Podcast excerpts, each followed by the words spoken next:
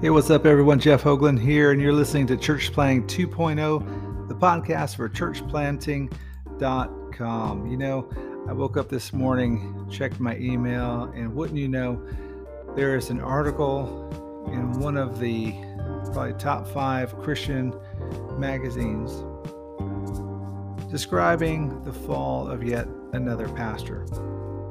And in that article, it, it talks about the quick rise in the scandalous fall.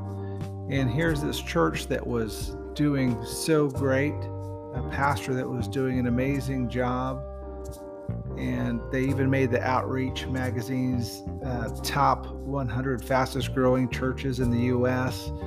Here's a church that would seem successful, a pastor that would seem successful uh, to all those who are looking from the outside in. They had over 2,000 members. And, you know, a lot of testimonies of lives changed within that local church. But yet, this pastor fell. And so, how can we prevent that from happening? And you know, pastors, those of you are listening right now, you might say, That'll never happen to me. Please don't ever say that because the, the Bible is very clear. You get puffed up in that regard, and um, man, there's just no telling. But there are some things that we can do, right? There are some things that we can do to to help us out. One of those ways I just wrote down real quick here is is boundaries putting boundaries in place, putting precautions in place, uh, such as uh, here's one should be a no brainer, should be common sense, but common sense isn't too common anymore. Never be alone with the opposite sex in a room. Never, ever, ever. If I have counseling appointments with someone with the opposite sex, I actually will have it in a conference room with the door wide open with our secretaries right across from us, if not sitting in the room with us. And um, so that is a precaution that we take. This is an area that you can actually take to an extreme. Um, you know, a lot of folks we, we talk about balance, but this this one right here, this one is one that we can take to an extreme. You don't even want to give the, the hint of any impropriety. So set this as a, a, a firm boundary that you will never be alone with the opposite sex other than your wife. Um, all right, here we go. Accountability. We all need accountability. You know, there's a lot of pastors out there that are they're Lone Ranger pastors and they have no accountability. Well, here's the thing. Uh, I, I, believe the biblical view or a biblical standard is to have a plurality of elders within your church. Some of you will be um, elder run, deacon run, um, whoever that entity is that's holding the pastor accountable, not telling him and dictating every little thing, but someone who loves Jesus, who loves the church, and loves that pastor.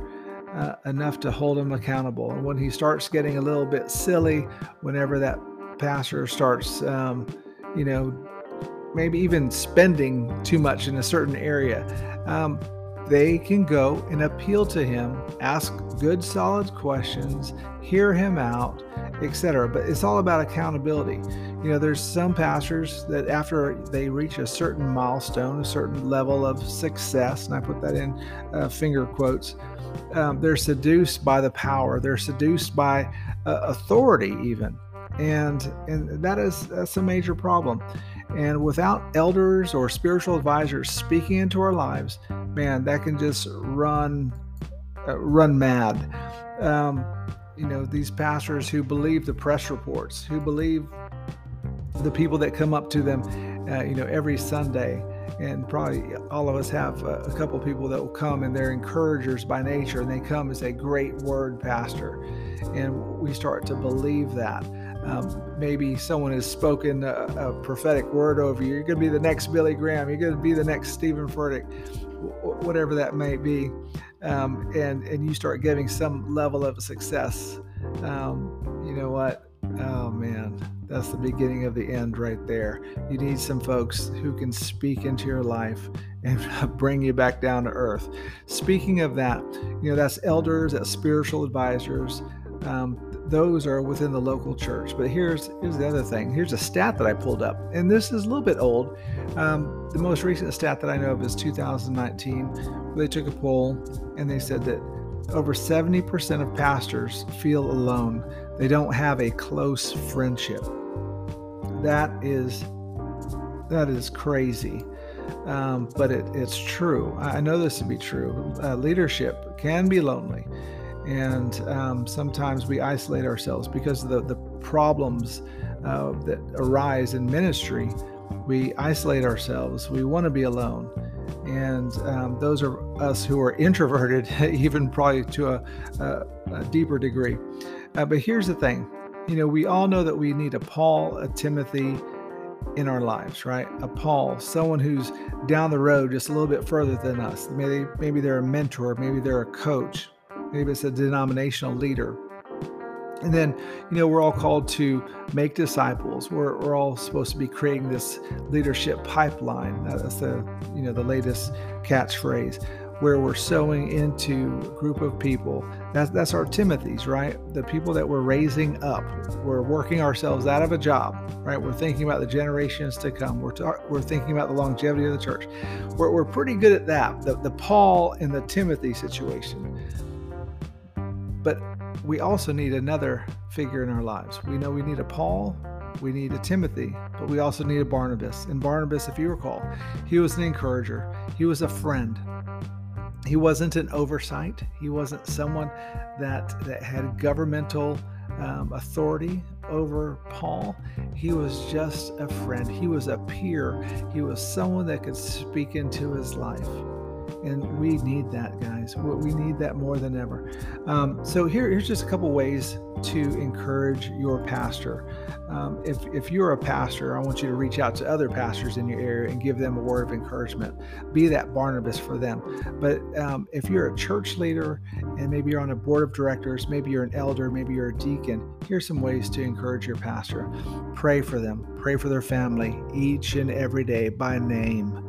Amen. And if you know some things that are going on, some situations going on within the church, pray specifically about those situations. Um, if you know that he's having a, some hard conversations with a group of people, pray about those situations specifically. Also, let them know that you appreciate them. Man, that goes a long way. Sometimes in the pastorate, we feel like it's a thankless job. Man, we're pouring our heart out. We're, we're spending uh, hours on our days off handling stuff that people will never, ever know about. And for people to come up and say, not just, you know, that was a good word, Pastor, that was a good sermon, but that you truly appreciate them. And that, that's huge. Uh, another thing is this allow him and his family to be human. Allow the, your, your pastor and his family to be human. You know, they're going to make mistakes. Give them grace. Give them that same grace that you would want for yourself. Amen. And um, here's here's another: uh, attend church regularly and volunteer. Don't just be an attendee, but be someone who contributes. Right? Don't be a consumer. Be someone who contributes. Be a contributor to the ministry, and that will go a long way to alleviate some stress off of your pastor. Um, lastly, uh, gossip. Gossip can destroy a church. Be careful what you say, but also you you also help with that whole gossip situation in the church. If you hear someone gossiping, you one, you don't be a part of it. Two, you extinguish that gossip. And if you are the person who points people to the person they're gossiping about, man, I guarantee you people won't be gossiping around you too much anymore. Um, so, w- w- what do I mean by that? Someone's talking about the pastor.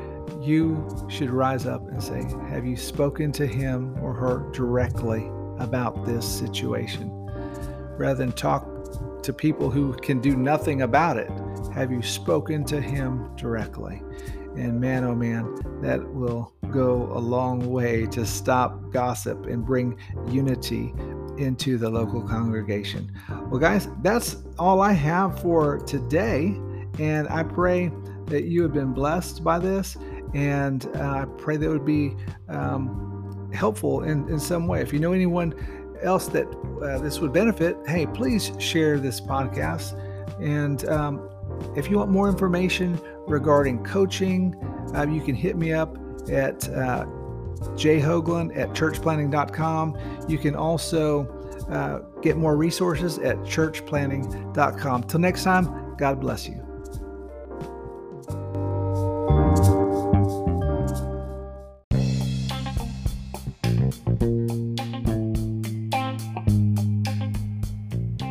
Thanks for listening to Church Planting 2.0, the podcast for churchplanting.com.